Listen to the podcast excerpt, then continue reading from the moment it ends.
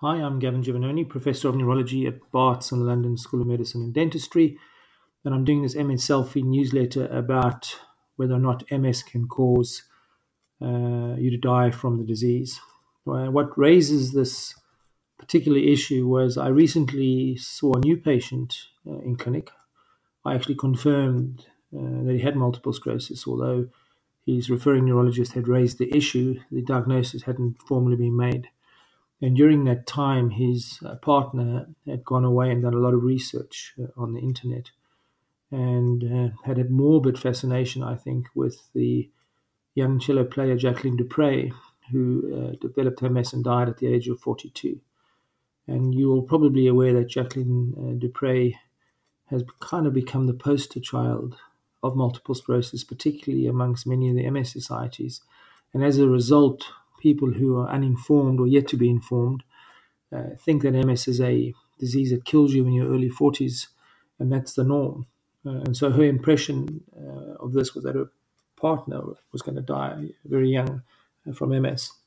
I just want to point out that um, the type of MS that Jacqueline du Pré had is pretty atypical. Even though she lived and died in the pre DMT era, even in that era, MS didn't, on average, cause you to die in your 40s um, it, it, probably reduced life expectancy in the pre-DMT era about eight to ten years. Now that we have uh, disease-modifying therapies, particularly highly effective ones, and we also have better ways of looking after people with MS in terms of the complications, the uh, reduction in life expectancy is much much less. Uh, it's in the region of probably three to five years, and I'm putting probably because um, the highly effective DMTs haven't been around long enough to see the impact on uh, mortality life expectancy. But I was at a meeting uh, a few years ago where a Norwegian neurologist got up and said that in their registry, life expectancy was now just three years lower than expected. So that is testament to uh, what's happening across the space uh, in every country in the world. We are dramatically improving outcomes. So I think Jacqueline du Pré shouldn't be celebrated for her MS what she should be celebrated for is her ability to play the cello. And if you are into classical music, she's considered to be one of the stars or contemporary stars uh, playing the cello. And there are beautiful clips on YouTube showing how talented she was as a cello player. And I've actually have one in the uh, in the newsletter for you to watch. Uh, very inspiring. now, saying uh, that not people, most people don't have the type of MS Jacqueline du Pré has, I don't think we as healthcare professionals should be giving you the wrong impression and give you a rose-tinted view of the world. You know, I've actually heard and seen many uh, healthcare professionals tell their patients MS doesn't uh, cause you to uh, shorten your life, doesn't uh, cause death, and this is incorrect because we now know from uh, several studies that about three quarters of people die from uh, MS related complications. Uh, the most common one being aspiration pneumonia with a chest infection. The other ones would be septicemia, usually from urinary tract infections or infected pressure sores, bed sores. Um, uh, other ones are a little bit less common. Um, falls with head injuries, for example, is one. Immobility and having DVTs, clots in the leg that cause pulmonary emboli is another one. Um, I had a very unusual patient who was quite unsteady on her feet because she had involvement of the cerebellum. So she had what we call an ataxia, unsteady gait. And she got up at night to go to the toilet and fell and went into her mirror and shattered, and a piece of glass lacerated her arm and cut her brachial artery, and she tragically died from hemorrhage. That's a very freak accident, but it just shows you that uh, you know MS can affect and put you at risk of accidents. Um, there is this. Uh, the other thing is also mental health. Uh, we now we know from population studies that people with multiple sclerosis are at higher risk of suicide, uh, and various studies put it between two and seven and a half times higher than background rates. This is a problem.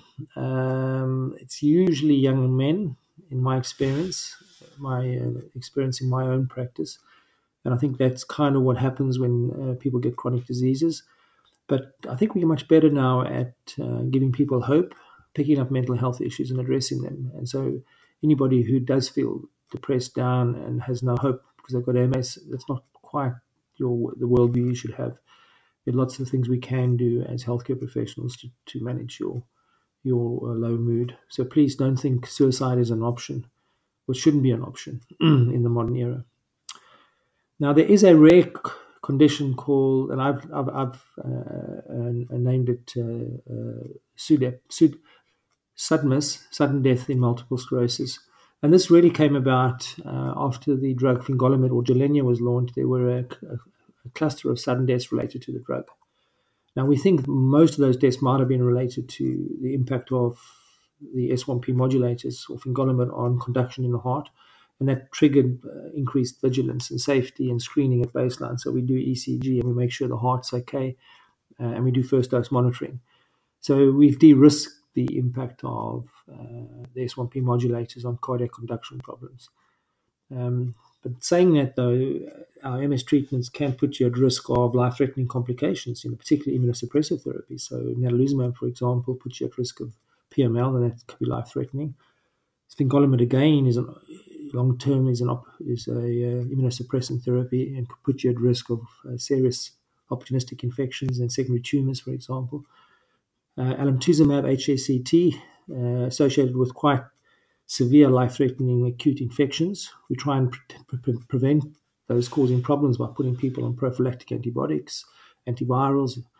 Uh, but again, uh, you know, a small number of people die as a result of the complications of, for example, HSCT mortality associated that is quoted as uh, up to 2%, but in most good bone marrow transplant units in the region of 0.3 to 0.5 percent mortality. So these are serious treatments and even symptomatic therapies. Um, you get life-threatening side effects. I had one patient when I was very early in my training uh, as a neurologist.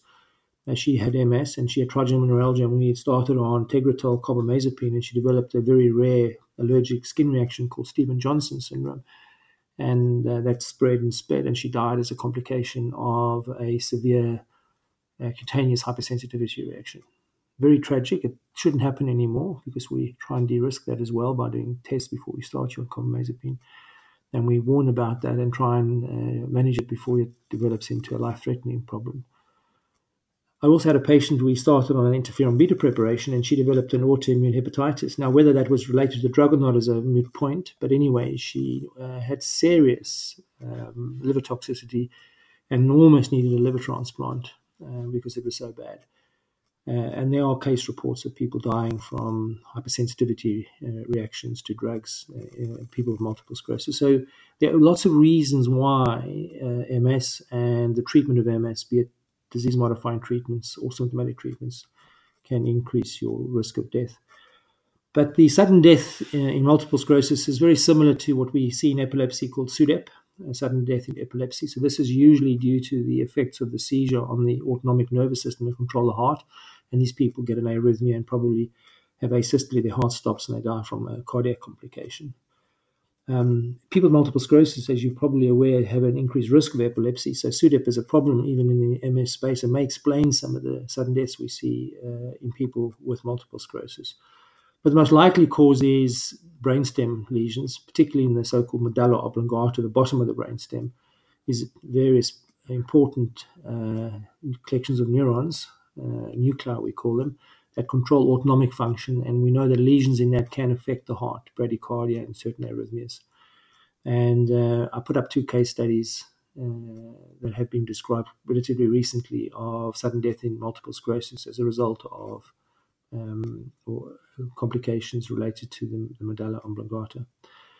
Um, now, saying that though, there was a very tragic case uh, who died in Australia of sudden death. She actually didn't develop arrhythmia. She developed edema, fluid on the lungs, and she died 17 hours after presenting with a massive brainstem relapse.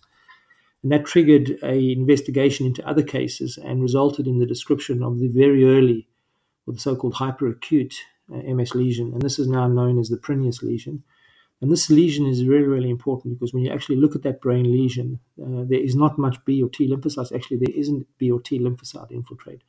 But the lesion is associated with widespread death of the cell that makes myelin, not oligodendrocyte.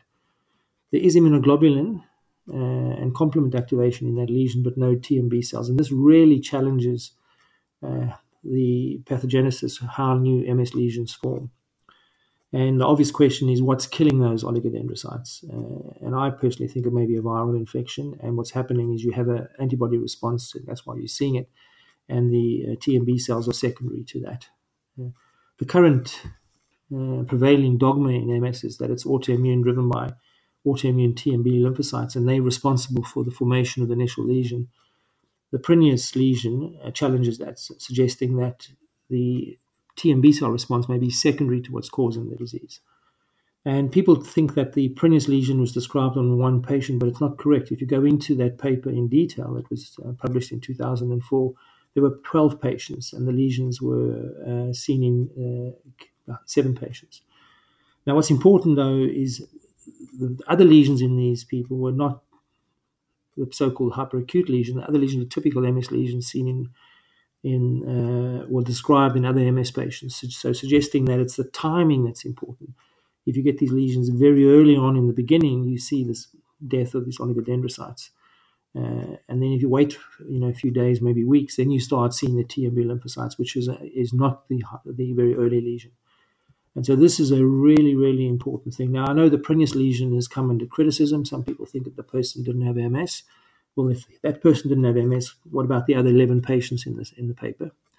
Uh, and so uh, a lot of pathologists have heavily criticized uh, the Prineas lesion, and a lot of other very experienced MS pathologists have kept quiet. They haven't come out, and I'm not sure why. And uh, one of the things is John Prineas is a very uh, um, serious uh, scientist. He's not a pathologist actually; he's a neurologist, but he spent a lot. He's most of his life uh, looking down a microscope at MS lesions, and you know he wouldn't come out with a publication um, without without years of serious consideration. And I know some of his collaborators said he spent months and years agonizing over the potential implications of, of this hyperacute lesion. So um, read the paper. and if you've got any questions, uh, ask and I'll try and respond. But I don't want you to go away um, thinking that MS is going to necessarily cause you to die. Okay, most people live to uh, you know very close to your expected life expectancy. So you know life expectancy is only shorter by a few years. Um, uh, and obviously, with disease modifying therapies, if we manage your MS properly, then the chance of having SUDEP, uh, sudden, de- uh, uh, sudden death in multiple sclerosis, sudden death in multiple sclerosis is very low because we're stopping those lesions uh, or the inflammatory component from forming. Um, anyway, I'm sure this newsletter is going to cause a lot of um, controversy. It just normally does when I discuss the Prineas lesion. It somehow brings out the worst in people, but that's fine. Scientific debate is important, and it's probably worth redebating the Prineas lesion. It also shows you the value, though, um, of donating your brain for research. So you know we wouldn't and we wouldn't know about the Prineas lesion unless these people who had multiple sclerosis volunteered to donate their brains for research. And I put two links: one to the National MS Society and one one to the UK MS Society um, that you can click on. And uh, obviously, if you don't live in the US or the UK, your own countries will have brain donation programs, and I would urge you to search for them online and volunteer to donate your brain for research. Thank you.